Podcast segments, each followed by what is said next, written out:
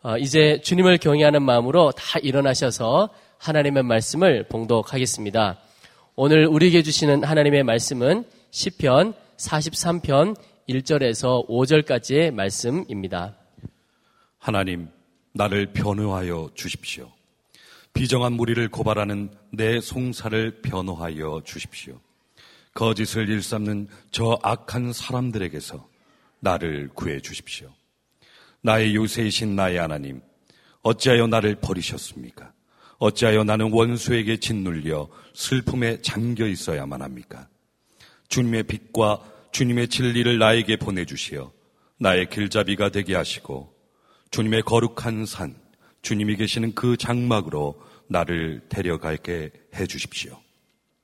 하나님 그때에 나는 하나님의 재단으로 나아가렵니다. 나를 크게 기쁘게 하시는 하나님께로 나아가렵니다. 하나님, 나의 하나님, 내가 기뻐하면서 수금가락에 맞추어 주님께 감사하렵니다. 내 영혼아, 어찌하여 그렇게도 낙심하며 어찌하여 그렇게도 괴로워하느냐? 하나님을 기다려라. 이제 내가 나의 구원자, 나의 하나님을 또다시 찬양하련다. 아멘. 다 자리에 앉으시겠습니다.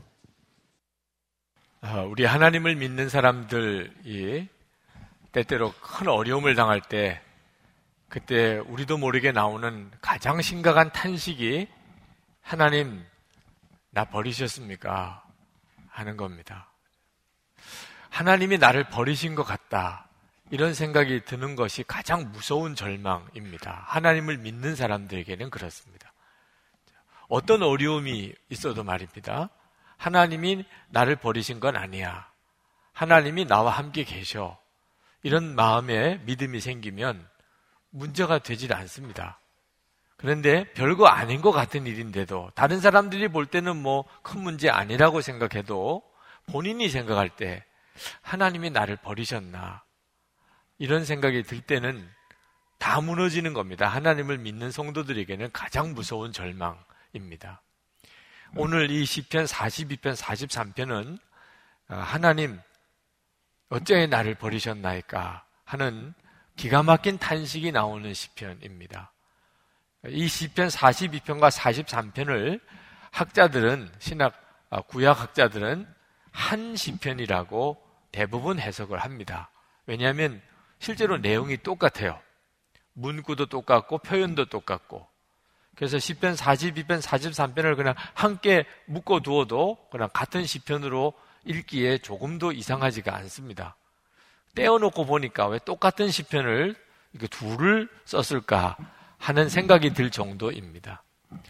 어, 지난주 시편과 이번 주 시편의 내용으로 똑같은데 무슨 설교를 해야 하나라고 어, 묵상할 때 하나님께서 제 마음에 아, 깨닫게 하시는 것 같은 것이 있었습니다. 그것은 하나님 어찌하여 나를 버리시나이까? 이런 절박한 정말 절망 중에 절망인 심정을 가지고 있는 아, 시편 기자의 시이기 때문에 하나님이 두 번에 나누어서 묵상하게 하신 거구나 그런 생각이 들더라고요. 지금 여기 계신 여러분 중에 하나님이 나를 버리셨다는 느낌이 들 정도의 어려움이 아니신 분들은 왜 똑같은 내용을 둘로 나누었을까? 보니까 지난번 시편 본문과 똑같네. 이런 생각하시는 분이 있으실 거예요. 그러나 하나님께서 나를 버리신 건 아닐까? 이런 두려움 속에 또 그런 절망감 속에 있는 분들은 열 번을 똑같은 이 내용을 시편을 기록하고 묵상해도 부족해요. 아, 그렇구나. 하나님께서 하나님이 나를 버리셨나.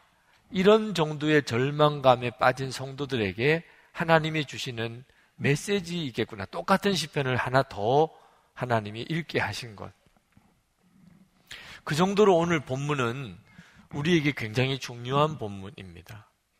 여러분, 믿음이 있다는 것은 뭘 말하는 걸까요? 우리가 살다가 보면 하나님이 나를 버리신 것 같은 처지를 만나게 될 때가 옵니다. 반드시 옵니다. 아직까지 그러지 않았습니까? 조금만 더 기다려 보세요. 옵니다. 그런 처지가 하나님이 나 버리셨나. 이런 일을 겪게 됩니다. 사람은 다. 그럴 때 믿음이 뭐지요? 그래도 하나님은 나를 절대 버리신 적이 없으셔. 약속하셨고, 그리고 나는 확실히 알아. 하나님은 나 버리시지 않았어. 그렇게 믿어져서 그런 처지에서도 찬송이 나오고 그런 형편에서도 감사가 나오고 그런 형편에서도 마음이 편안해지면 그 믿음이 능력인 거죠. 그죠? 정말 믿음은 대단한 거죠. 그런데 평소에는 믿음이 있는 것 같지. 그러다가 조금만 어려운 일이 생기면 그만 하나님 나 진짜 버리셨나? 그래서 마음이 확 무너져 버린다면 도대체 믿는 게 무슨 의미가 있어요? 오늘 하나님께서는 이 시편 42편과 43편을 통해서 우리에게 주시는 메시지가 있는데 하나님을 믿는 성도에게는 어떤 어려운 처지가 와도 은혜의 때다 하는 겁니다. 정말 하나님이 나를 버리신 것 같은 그런 기가 막힌 형편에 탄식이 나오는 상황에라도 하나님은 절대로 우리를 떠나고 버리지 않으셨다.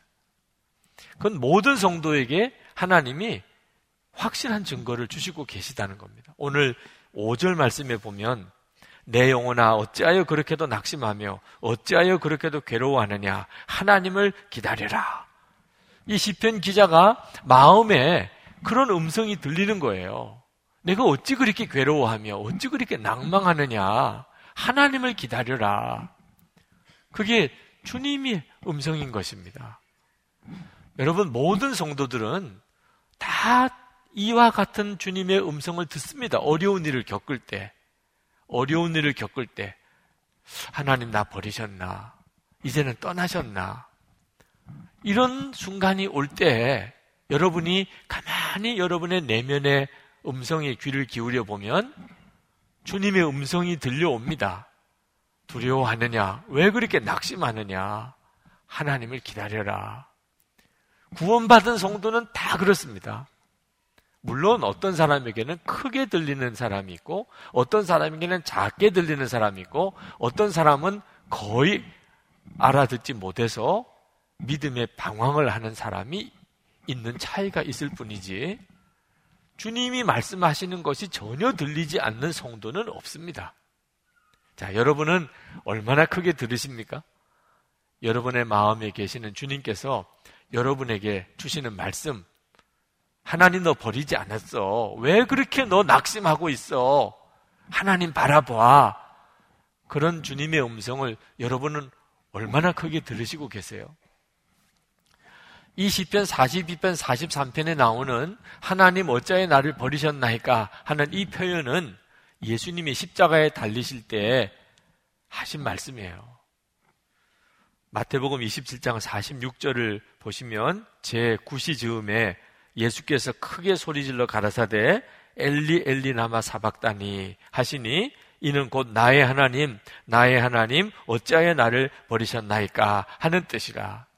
예수님이 십자가에서 하실 이 탄식을 미리 시편을 통해서 하나님은 우리에게 예표로 보여주셨어요. 그래서 이 놀라운 구원이 예수님의 십자가에서 이루어지는 겁니다. 여러분, 이 예수님이 십자가에서 하셨던 이 기가 막힌 탄식을 통해서 우리가 깨달을 수 있는 것은 사람이 저주를 받은 것 중에 가장 무서운 저주가 하나님과 관계가 끊어지는 것임을 알 수 있습니다. 하나님이 버리신 상태, 하나님과 관계가 끊어진 것, 그게 우리가 죄인이기 때문에 받은 가장 무서운 저주입니다.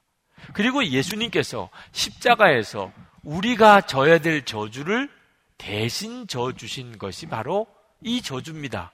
하나님이 버리신 것. 예수님이 십자가에서 그 저주를 대신 지셨기 때문에 우리에게 어떤 은혜가 임했나? 다시는 하나님이 우리를 떠나시지 않으시는 은혜가 우리 가운데 임했습니다. 갈라디아서 3장 13절 말씀을 보실까요?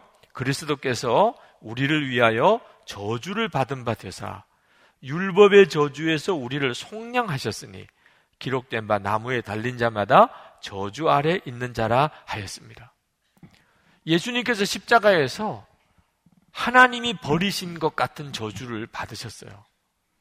왜 그렇게 하셨나? 우리를 하나님이 버리시는 상태에 빠지는 일이 없도록 우리를 위해서 그렇게 예수님이 저주를 받으셨다는 거예요. 그러니 예수님을 믿을 때 우리가 뭘 믿어야 되는 거죠? 하나님은 절대 나를 떠나지 않으셔. 무슨 일이 있어도 하나님이 버리신 건 아니야. 내가 혹시, 내가 혹시 마음이 흔들려서 하나님이 나 버리신 거 아닌가? 이런 생각을 할 수는 있지만 하나님은 절대로 나를 버리시지 않아. 예수님이 십자가에서 하나님 나를 버리셨나이까? 이런 저주를 받으셨으니 나는 이제 언제나 믿어. 하나님은 나와 함께 계셔. 이 사실을 여러분이 분명히 붙잡으셔야 됩니다. 우리는 때때로 버림받는 아픔을 겪습니다. 세상 살아가는 동안에. 어, 기가 막히게 부모님이 버린 자식도 있잖아요. 부모가 자식을 낳아놓고 부모가 자식을 버리는 일도 있단 말입니다.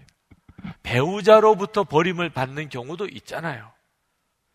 자식이 부모를 버린 경우도 있지 않습니까? 믿었던 친구한테 버림받은 경우도 있잖아요. 정말 믿었던 어떤 모임에서 내가 버림을 받고 심지어 나라가 나를 버린 일도 있다고들 하잖아요.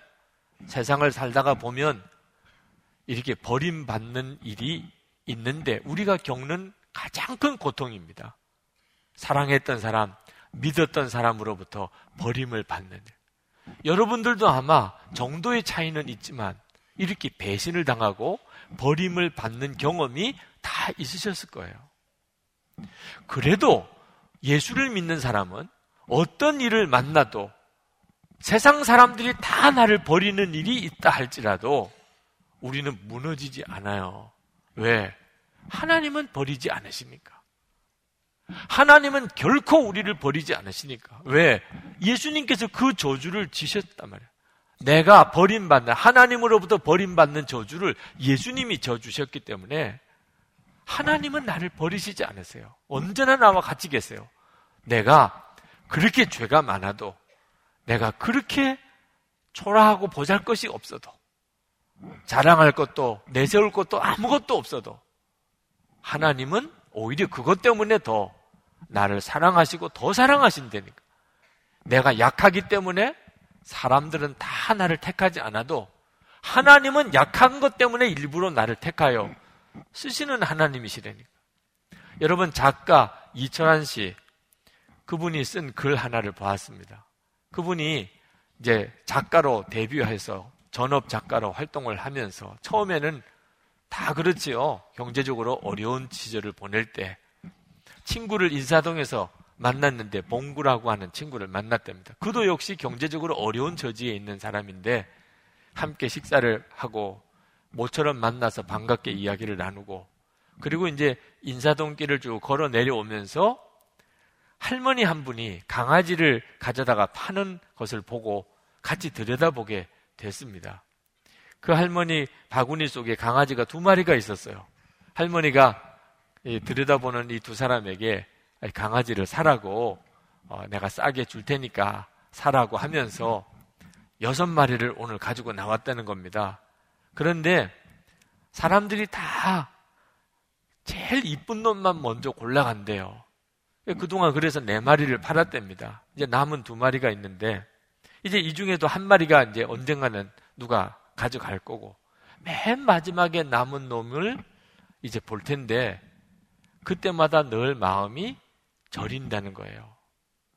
제일 못나서, 아무도 택해주지 않아서, 마지막까지 남은 놈을 이렇게 보는 게 항상 마음에, 강아지를 팔 때마다 마음에 이렇게 아리하게 절이 온다고 하는 이야기를 하면서 둘 마리 중에 이쁜 놈을 줄 테니까 사가라고. 근데 마침 가지고 있는 돈이 없어서 둘다 아, 강아지를 살 만한 형편이 아니라 그냥 지나쳤습니다. 근데 이철한 씨가 마음이 참 안타까운 것이 내일이 딸 생일인데 딸이 그렇게 강아지를 갖고 싶어 해요. 돈만 있었으면 그 중에 이쁜 놈 하나를 사다가 딸에게 주면 얼마나 좋을까? 근데 그를 형편이 못 되니 마음이 무거운 채 집에 돌아가서 그 다음날 딸을 데리고 나와서 조그만 강아지 인형을 하나 사주는 것으로 마음을 달래야만 했습니다. 그 강아지 인형을 끌어안고 버스에서 잠이 들어있는 딸을 보면서 또 그 강아지 생각이 나요. 살아있는 강아지를 사줄 수 있으면 좋았을걸. 근데 집에 들어가는데 눈이 내리는데 집 대문을 열고 들어가는데 아니 마당에 강아지가 메어져 있는 겁니다. 나무에 나무 둥지에 강아지 한 마리가 묶여 있는 거예요. 딸이 그걸 보고 얼마나 좋아서 달려가서 그 강아지를 끌어안고 좋아하는지 이게 웬 강아지인가? 옆에 편지가 하나 있는데 아, 친구에게서 온 편지입니다. 철하나 봉구 다녀간다. 도둑처럼 주인도 없는 집 담을 넘었다. 내 딸내미가 생일 선물로 강아지 선물 받고 싶다고 했다면서 어젯밤 너하고 헤어진 뒤 강아지 파는 할머니한테 다시 갔었다. 남은 두 마리 중에 조금 더 미운 놈을 사가지고 왔다. 우리 집에서 하루 재우고 오늘 데려왔어. 이 강아지 있잖아. 학교 다닐 적 내 모습을 많이 닮은 것 같다. 나처럼 못나고 공부도 못하는 애들은 어디 가나 찬밥이었잖아. 예수님은 못난 사람들, 힘없는 사람들을 제일로 사랑하셨다는데 말이야. 힘내라. 너는 멋진 소설가가 될 거야. 틀림없이. 그 봉구라는 친구가 쓴 편지를 들고 이게 눈이 내리는 하늘을 이렇게 쳐다보면서 그렇게 눈물이 났다는 거예요. 여러분, 진짜 우리 하나님의 마음을 그대로 담은 이야기입니다. 예. 하나님은 우리를 못났기 때문에 죄도 많고 사람들이 다 싫어하고 누구 하나 귀하게 여기지도 않아서 그래서 우리를 더 사랑하신다니까. 그게 십자가의 복음이란 말입니다. 하나님은 어떤 이유로든 우리를 버리신 적이 없어요. 우리가 떠나면 떠났지. 하나님은 우리를 늘 함께 하시는 하나님이시고 그게 십자가의 복음입니다. 이런 은혜를 우리가 받았어요. 근데 여러분, 이런 은혜와 사랑을 받은 것으로만 그치면 안 됩니다. 은혜는 누려야 은혜지요. 여러분이 정말 그런 은혜를 받은 게 사실이라면 어떤 형편과 처지에서도 용기를 가지고 기뻐하고 담대하게 살아야 되잖아요.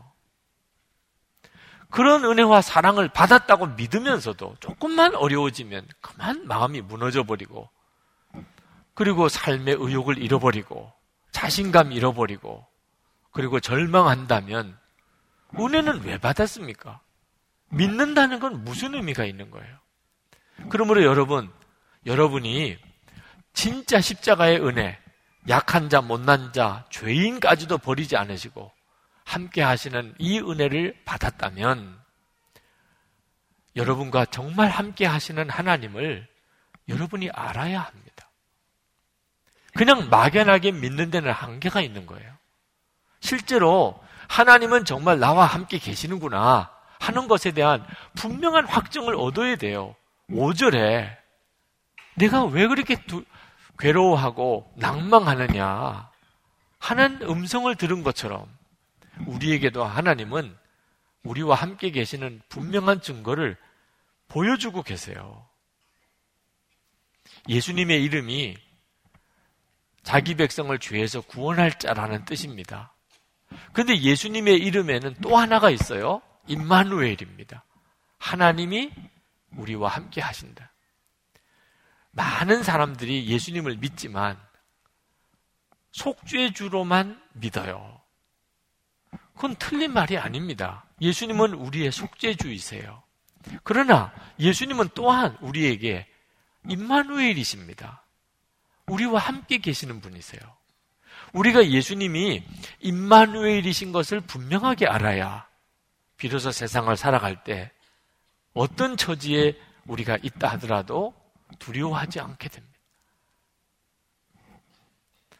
여러분은 예수님이 정말 임마누엘이신 것에 대해서 믿으십니까? 제가 지난 주일 저녁에 서초동에 있는 서초 성결교회 아, 새 예배당을 짓고 그리고 연속 특별 집회를 하시는데 아, 설교를 부탁을 받아 갔었습니다. 가서 김성년 목사님, 그 담임 목사님을 만나 뵙고 대화를 하는 중에 깜짝 놀랐어요. 제가 가지고 있는 영적인 갈망과 그 목사님이 가지고 있는 갈망이 어쩌면 그렇게 똑같지요? 교회 표가 예수님 한 분이면 충분합니다. 어디서 많이 들어보신 것 같지 않습니까? 그리고 지난 주일에 노트를 만들어서 전 교인들에게 다 나눠주셨다고 그러더라고요. 보니까 영성일기 노트예요. 어쩌면 그렇습니까? 목사님 어쩌면 저하고 이렇게 생각이 똑같으십니까? 그 목사님께서 이런 목회를 하시게 된 계기가 된 사건이 있었대요. 한 번은 충남 보령에 있는 갈매못 순교지라는 곳을 가보셨던 적이 있었는데 거기서 이제 순교지 역사를 이제 쭉 설명해 주시는 분을 통해서 그 순교의 당시에 있었던 일을 들었다 그래요. 프랑스 신부들이 이제 우리 조선 땅에 복음을 전하려고 이렇게 왔었던 겁니다. 한때는 우리 조선의 천주교 세력이 굉장히 커졌습니다. 근데 박해가 시작이 됐습니다. 병인 박해죠. 1866년. 그때 신부들과 천주교 신자들이 엄청나게 죽었습니다. 그 현장이에요, 거기가. 그 프랑스의 신부들부터 먼저 참수를 합니다. 목을 베어 죽입니다. 신부 한 사람을 끌어다가 놓고 그리고 그 목을 치는데 그 광경이 얼마나 끔찍하고 참혹한지 다른 신부들이 다 얼어버렸어요. 그 모습을 보면서 먼저 신부 한 사람이 죽어가는 걸 보면서 배교할 두려움에 사로잡혔어요. 다 얼굴이 그냥 하얗게 질렸습니다. 그때 한국 신자 중에 한 분이 나이 많은 노인 한 분이 그 신부들 쪽으로 가서 그 다음 차례 그냥 얼굴이 질려 있는 그 신부를 끌어안고 그에게 이렇게 이야기를 했어요. 이곳에서의 고통은 잠깐이면 지나갈 겁니다. 조금 후면 우리는 신부님이 전해주신 말씀처럼 더 좋은 곳에서 그리스도와 영원히 살게 될 것입니다. 더 좋은 곳, 천국을 바라보세요, 신부님. 그 말을 듣고 신부가 정신을 차린 거예요. 그리고 담대하게 그 참혹한 순교 현장으로 그도 갈 수 있었다 그래요. 이 이야기를 듣고 목사님의 마음에 뭔가 정말 뭉클한 마음이 들더래요. 세상에 어떻게 그런 믿음을 그 노인분은 가질 수 있었을까? 죽음의 이 끔찍한 현장을 보면서 자기도 이제 곧 그렇게 죽을 텐데 어떻게 그렇게 할 수 있었을까? 이런 질문을 가지고 그 순교 기념 성당으로 들어가는데 그 성당 옆에 있는 입구의 벽에 하얀 조각으로 글씨가 새겨져 있더래요. 예수를 가진 자는 모든 것을 가진 자이다. 이런 글귀가 있더래요. 그 글귀를 보면서 정기의 감전이 됐듯이 그냥 꼼짝을 못하고 그 글귀를 보면서 내가 목회를 어떻게 해야 되나? 예수님을 마음에 가진 자가 되도록 해야 되겠구나. 교인들을.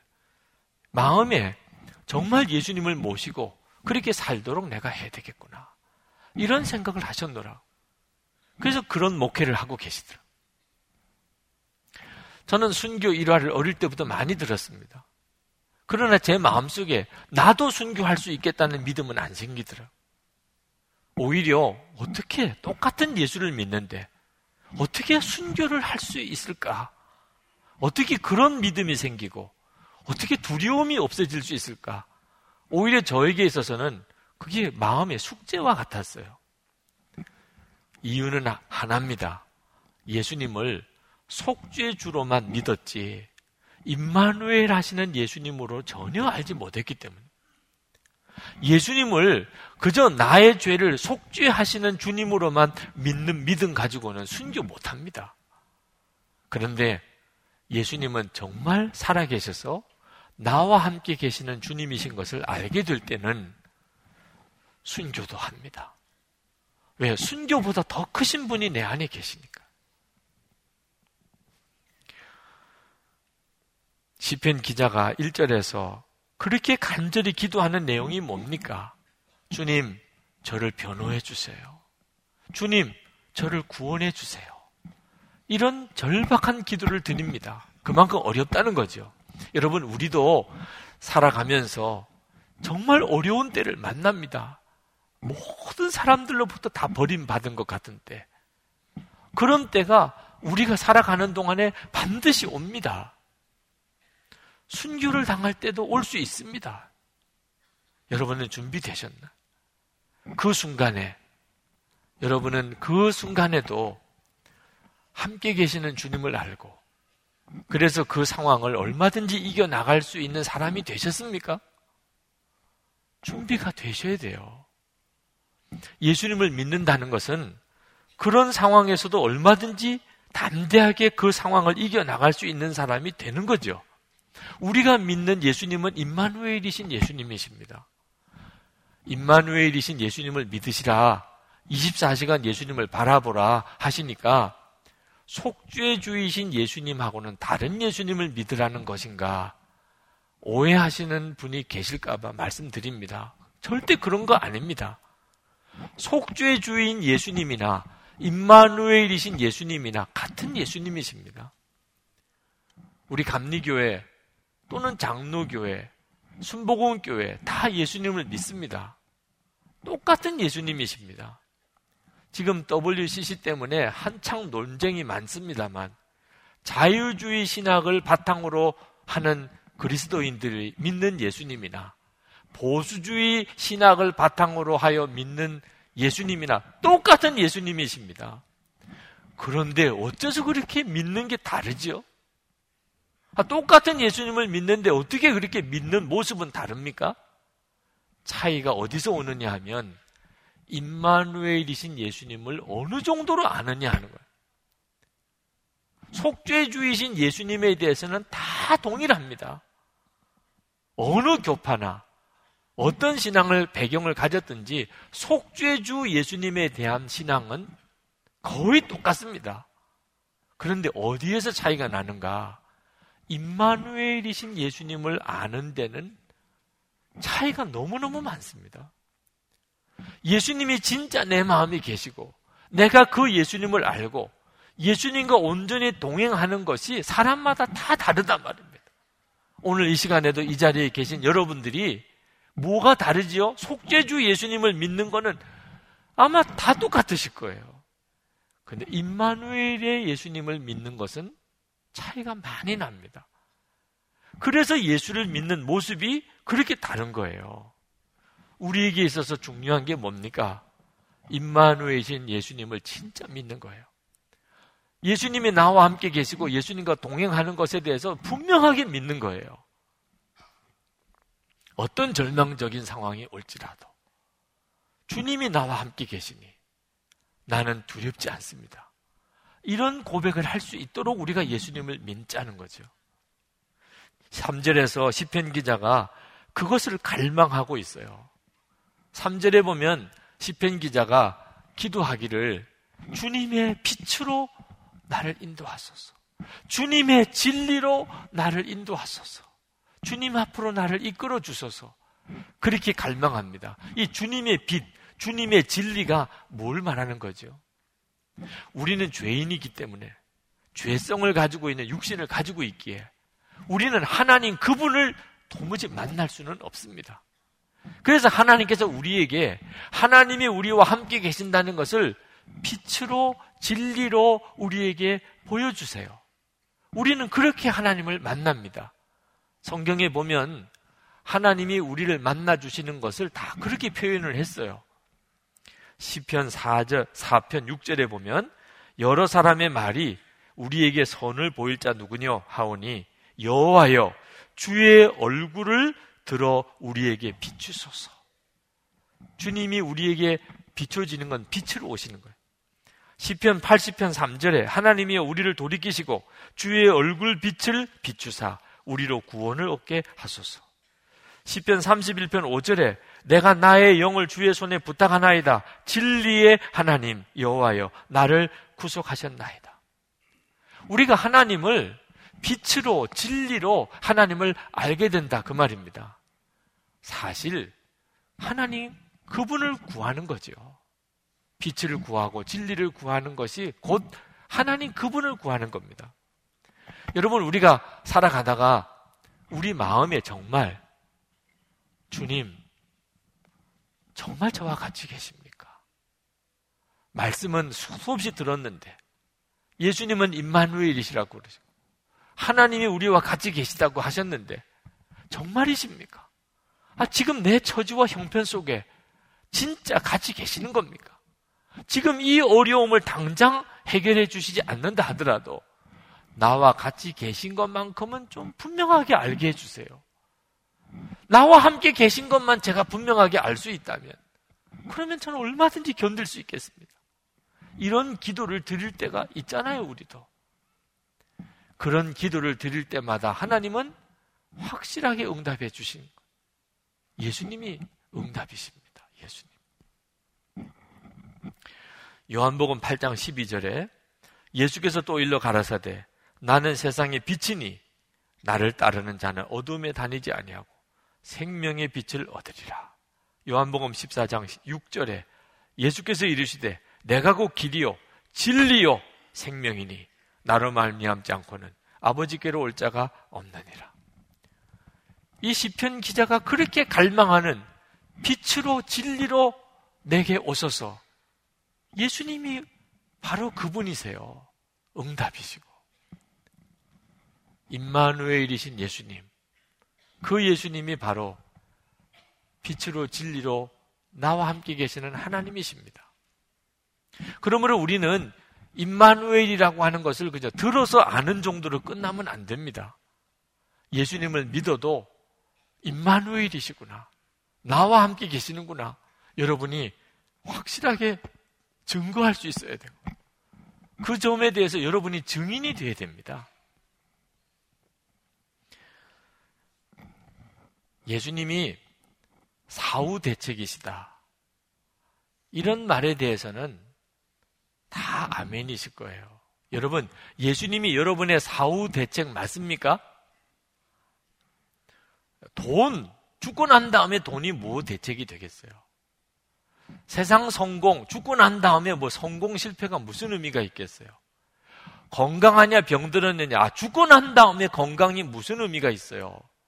우리가 죽고 난 다음에 우리가 지옥에 가지 않고 천국에 가게 되는 것은 오직 무엇 때문에 가능합니까? 예수님 때문에. 예수님이 우리의 사후 대책 맞습니까? 여러분은 사후 대책 다 마련하고 사시지요? 그래서 장례식 때 우리는 찬송 부르고 예배할 수 있지요? 왜? 사후 대책이 마련된 사람이니까. 아멘입니까? 예수님의 사후 대책이라는 데 대해서는 다 동의해요. 자, 그러면 예수님은 노후 대책도 되십니까? 그 점에 대해서는 대답이 좀 썰렁해집니다. 예수님이 사후 대책이라는 것에 대해서는 확실히 믿어요. 그죠? 예수님 밖에는 답이 없으니까. 예수님만 믿으면 또 충분하니까. 근데 예수님이 노후 대책인가? 그 점에 대해서는 자신이 없습니다. 그러면 노후 대책은 뭐예요? 돈이지요. 돈이지요. 그죠? 노후 대책은 돈이지. 예수님일 수가 없지. 이런 생각을 하는 분들이 있다니까. 예수님을 실제로는 임마누엘로 안 믿으시는 거예요. 예수님이 임마누엘로 믿어지시면 예수님은 사후 대책뿐만 아니고 노후 대책도 되세요. 그런데 예수님을 임마누엘로 믿지 못하시는 분은 노후 대책은 안 되는 거예요. 예수님은 돈이 있어야지. 아유 그러면 목사님 예수님만 진짜 믿으면 노후에 돈 걱정 없이 살 수 있습니까? 예수님을 믿어도 잘 믿어도요. 비천하게 살 수도 있고 풍부하게 살 수도 있습니다. 그런 뜻에서 예수를 믿는다고 노년에 아주 풍부하게 여유롭게 살게 된다는 뜻은 아니에요. 빌립보서 4장 11절부터 13절까지를 한번 같이 읽겠습니다. 빌립보서 4장 11절부터 13절. 내가 궁핍함으로 말하는 것이 아니니라.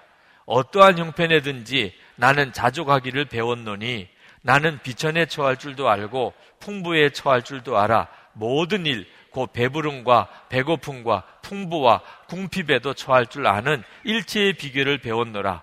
내게 능력 주시는 자 안에서 내가 모든 것을 할 수 있느니라. 아멘.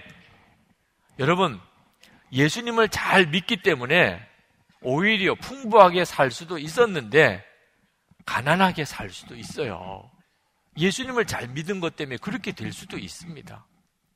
그런데 사도 바울은 정말 놀라운 고백을 하고 있어요. 사도 바울은 내가 가난하게 사는 법도 배웠고 부자로 사는 법도 배웠다는 거예요. 나는 어떤 처지에서도 사는 법을 다 배웠다. 그래서 나는 자족한다. 어떤 처지에서도 나는 만족한다. 부족함이 없다. 여러분, 왜 하나님께서 사도 바울을 그렇게 놀랍게 쓰셨는지 여기에 그 이유가 나와요. 왜? 사도 바울은 가난하게 사는 법도 배웠고 부자가 되어 사는 법도 배운 사람이에요. 그러니까 어떤 처지에서도 아무 상관이 없어요, 사도 바울은. 그러니까 하나님이 쓰시기에 너무 좋은 거죠. 어떤 사람은 부자로 사는 법은 아는데 가난하게 사는 법을 모르는 사람이 있어요. 아, 쓰시기 곤란해요. 가난한 데는 보낼 수가 없어. 그죠? 어떤 사람은 또 가난하게 사는 법은 잘 배웠는데 부자로 사는 법을 못 배운 사람이 있어요. 이런 사람도 쓰시기 곤란해요. 부자 되면 큰일 나잖아요.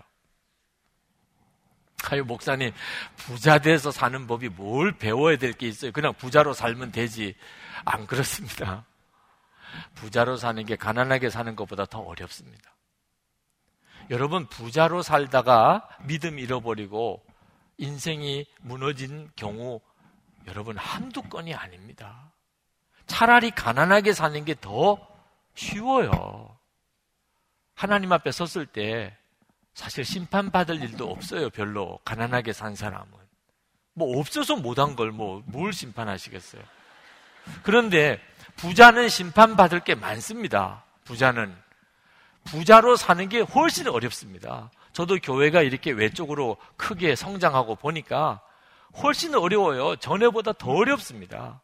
제 마음속에 일어나는 여러 가지 유혹도 많고, 자랑하고 싶고, 교만해지고, 과시하게 되고, 더 크고 싶고, 이런 유혹을 이기기가 훨씬 어렵고, 교회 치리도 복잡해서 간단한 일이 아니에요. 부자로 사는 법을 배운 사람이 얼마나 될까요? 여러분, 가난하게 사는 거하고 부자로 사는 거하고를 다 배워야 됩니다. 그래서 하나님께서 우리에게 실제로 가난하게 사는 상황을 허락하시는 거예요. 가난하게 사는 법을 배워야 되니까. 없이도 살아봐야 되니까.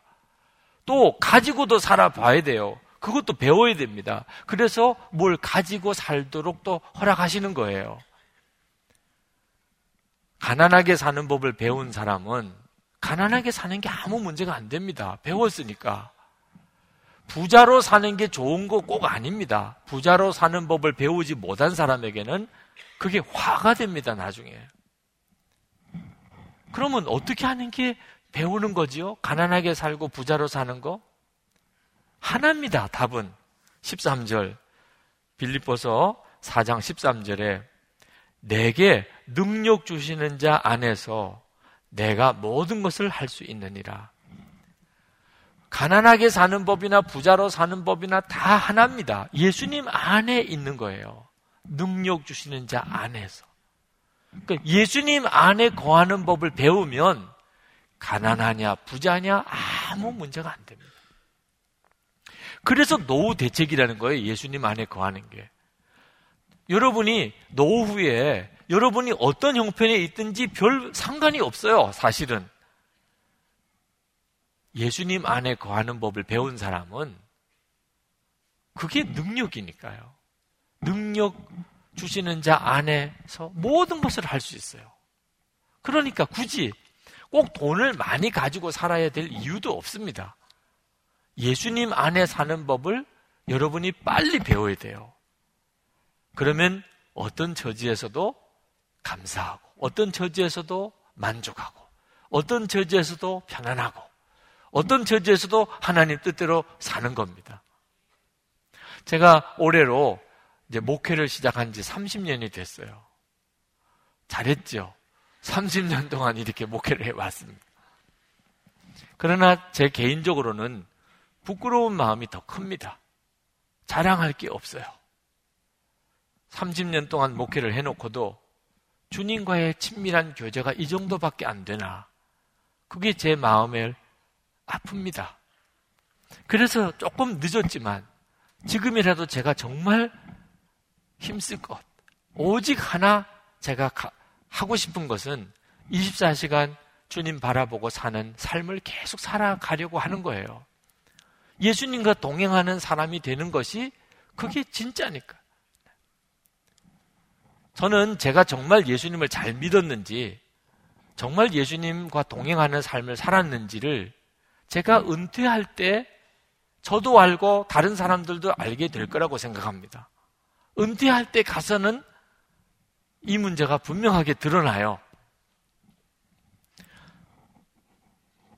제가 은퇴할 때 지금하고는 많이 다를 거예요. 지금은 제가 여기서 와달라, 저기서 와달라는 요청을 많이 받습니다. 지금 형편으로는 거의 10분의 1도 제가 응답을 못 합니다. 그러나 제가 은퇴할 때쯤 되면 아마 오라는 데가 거의 없을 거예요. 왜? 했던 말 또 하고 했던 말 또 하고 그렇게 될 테니까. 그때 되면은 굉장히 제가 마음에 쓸쓸하겠죠. 이제 오라는 데도 없으니. 저는 은퇴하게 되면 갈렙교회로 가야 되나 이런 생각도 해봤어요. 그런데 하나님의 뜻이 아닌 것 같아요. 저는 은퇴하게 되면 이 교회에서 아주 멀리 가려고 생각합니다. 그러면 참 목회하면서 정이 들었고 사랑했던 교인들을 못 만나게 되겠죠. 지금은 여러분들이 만나려고 해도 제가 시간을 내드리기가 어려울 정도입니다. 그때쯤 되면은 뭐 만나고 싶어도 시간이 있어도 만날 수가 없게 되겠죠. 사람이기 때문에 아마 외롭지 않겠습니까? 자, 그와 같은 상황이 왔을 때, 그때 제가 은퇴하는 순간에, 하나님 어찌하여 나를 버리시나이까? 이러고 나온다면, 여러분들이 얼마나 좌절에 빠지시겠어요? 저 사람이 왜 저러나 도대체. 그러지 않겠어요? 제가 만약에 떠날 때는 아주 쿨하게 떠나는 것처럼 이렇게 보였는데 나중에 들려오는 소식이 매일 운대더라. 찾아오는 사람도 없다. 어? 보고 싶어서 저렇게 그냥 외로워서 괴로워한다. 이런 식으로 소문을 들으면 여러분들은 또 얼마나 마음이 허탈하겠어요. 그동안의 설교가 다 뭐냐 말이에요, 도대체. 우리 목사님이 은퇴하고 난 다음에 저렇게 멀리 떨어져서 계셔도 늘 기쁘고 행복해 하시더라. 아, 진짜 예수님과 동행하는 사람은 저렇게 사는 거구나. 그렇다면 얼마나 기쁘시겠어요. 이건 저에게 있어서 얼마 안 가면 현실로 다가올 일입니다. 그런데 은퇴하고 난 다음에 가서야 내가 그렇게 해야지. 그게 되겠냐 말입니다. 대부분이 거기서 다 무너져요. 지금부터 준비해야 하는 겁니다. 예수님과 친밀한 교제, 임마누엘이신 주님, 그 주님과의 친밀한 교제는 지금부터 준비해야 돼요. 그래서 24시간 예수님을 바라보려고 하는 거죠. 그러면 은퇴할 때 되면 문제될 게 없을 거라고 저는 믿어요. 뭐가 문제가 되겠어요? 주님과 동행하는 삶에 뭐가 달라진 게 있나요? 제 기쁨이요, 제 사랑이고, 제 삶의 목적이신 예수님이 여전히 나와 같이 계신데, 그 무슨 상관이 있겠어요? 여러분들에게도 똑같은 일이 오지 않겠습니까? 언젠가는 혼자일 때가 오지 않겠어요? 사랑하는 사람들하고 언제까지나 다 같이 살 수는 없잖아요. 그때 예수님이 나와 같이 계시니 외로움도 얼마든지 이김을 삶의 형편의 어려움도 그거 다 사는 법을 배웠으니까. 그게 예수를 믿는 사람이죠. 제가 페이스북에다가 그런 글을 올렸더니 어, 전도사님께 어떤 분이 그러셨대요. 목사님이 은퇴 이후를 너무 안일하게 생각하시는 것 같아.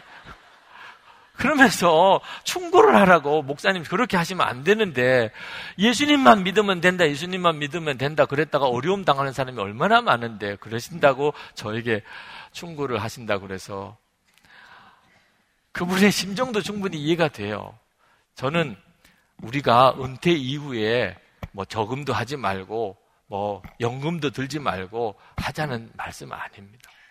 그건 지혜롭게 하셔야 될 필요가 있지요. 제가 정말 걱정하는 것은 노후 준비했던 돈을 예수님보다 더 믿는 것. 그게 걱정인 것. 토니 캄플러가 모든 인간은 죽을 때 이루지 못한 업적 때문에 후회하면서 죽지 않는다. 바르게 살지 못한 것을 후회하면서 죽는다. 우리가 죽을 때 가서 내가 하나님 앞에 바로 살지 못했구나. 이런 마음이 들 때가 가장 비참한 거거든. 시편 기자는 절망 중에 주님의 음성을 듣습니다. 내 영혼아, 어찌하여 그렇게도 낙심하며 어찌하여 그렇게도 괴로워하느냐? 하나님을 기다려라. 여러분들도 이 음성을 지금 들으십니까? 큰 소리로 들리십니까? 만약에 그렇지 않다면 여러분 지금부터 주님의 음성 듣는 훈련을 해야 됩니다. 여러분 어떤 어려운 일이 생겼을 때 여전히 주님은 나와 같이 계시는구나. 그게 보이십니까? 보여도 분명히 보이십니까? 그렇지 않다면 지금 준비해야 돼요. 지금부터. 여러분이 겪는 모든 상황은요, 다 그 연습입니다. 그래서 영성일기 쓰시면서 24시간 예수님을 바라보시면서 사시라는 거예요. 지금부터 준비 안 하면 안 됩니다. 그런데 제 마음에 솔직히 담임 목사로서 너무 안타까운 것은 건성으로 들으시는 분이 너무 많다는 거예요, 여전히. 건성으로. 지금쯤은 거의 자장가로 들리는 분도 계세요. 이런 이야기가. 소크라테스한테 어느 사람이 와서 어떻게 하면 자기도 선생님처럼 진리를 알 수 있겠습니까? 아, 그랬더니 소크라테스가 그 사람을 그냥 끌고 강물로 끌고 들어가서 강물 속에다 머리를 푹 쳐박 못 나오게 막 누르는 거예요. 이 사람이 얼마나 놀랬겠어요. 그래서 막 발버둥을 치면서 헤쳐 나오려고 겨우 그렇게 물 속에서 빠져 나와 가지고는 소크라테스한테 막 따진 거예요. 어떻게 나를 이렇게 죽이려고 하냐. 내가 당신을 물 속에다가 머리를 쳐박았을 때 당신 심정이 어떠냐? 죽는 줄 알았죠. 죽는 줄. 그 당신 어떻게 했냐? 하여튼 숨 쉬려고 발버둥을 쳤죠. 그래. 그렇게 하면 진리를 찾을 수 있다. 진리를 그런 자세를 가지고 찾으면 반드시 진리가 뭔지 찾을 수 있다. 여러분, 지금부터 해야 돼요. 이제 언젠가 그런 상황이 옵니다. 하나님 나 버리셨습니까? 이런 고백이 툭 튀어나올 상황이 와요. 그때 가서는 안 됩니다. 헤쳐나올 수 있는 믿음, 하나님은 나에게 주셔도 내가 붙잡을 믿음이 없는 걸 어떻게 해요? 여러분이 정말 매일 가정에서든 직장에서든 함께 계시는 예수님, 그 주님을 바라보는 눈, 그 주의 음성을 듣는 귀를 뜨는 훈련을 해야 됩니다. 그러면 어느 순간에 믿음은 옵니다. 믿어지는 거예요. 할렐루야. 우리가 잘 되는지 못 되는지, 형편이 좋은지 나쁜지 너무 관심 갖지 말고, 오히려 내가 주님과 동행하는지 그것에다가 여러분이 초점을 맞추어 살면서 주님을 아는 눈이 열리게 되기를 축복합니다. 기도합시다. 이 시간에 우리 간절한 마음으로 주여 제 눈을 열어 주를 보게 하소서. 나와 늘 동행하시고 어떤 순간에도 떠나지 않고 버리지 않으셨던 하나님을 제가 바라보게 해 주옵소서. 통성으로 기도합시다. 은혜와 사랑이 많으신 하나님, 놀라우신 하나님의 은혜와 놀라운 하나님의 사랑.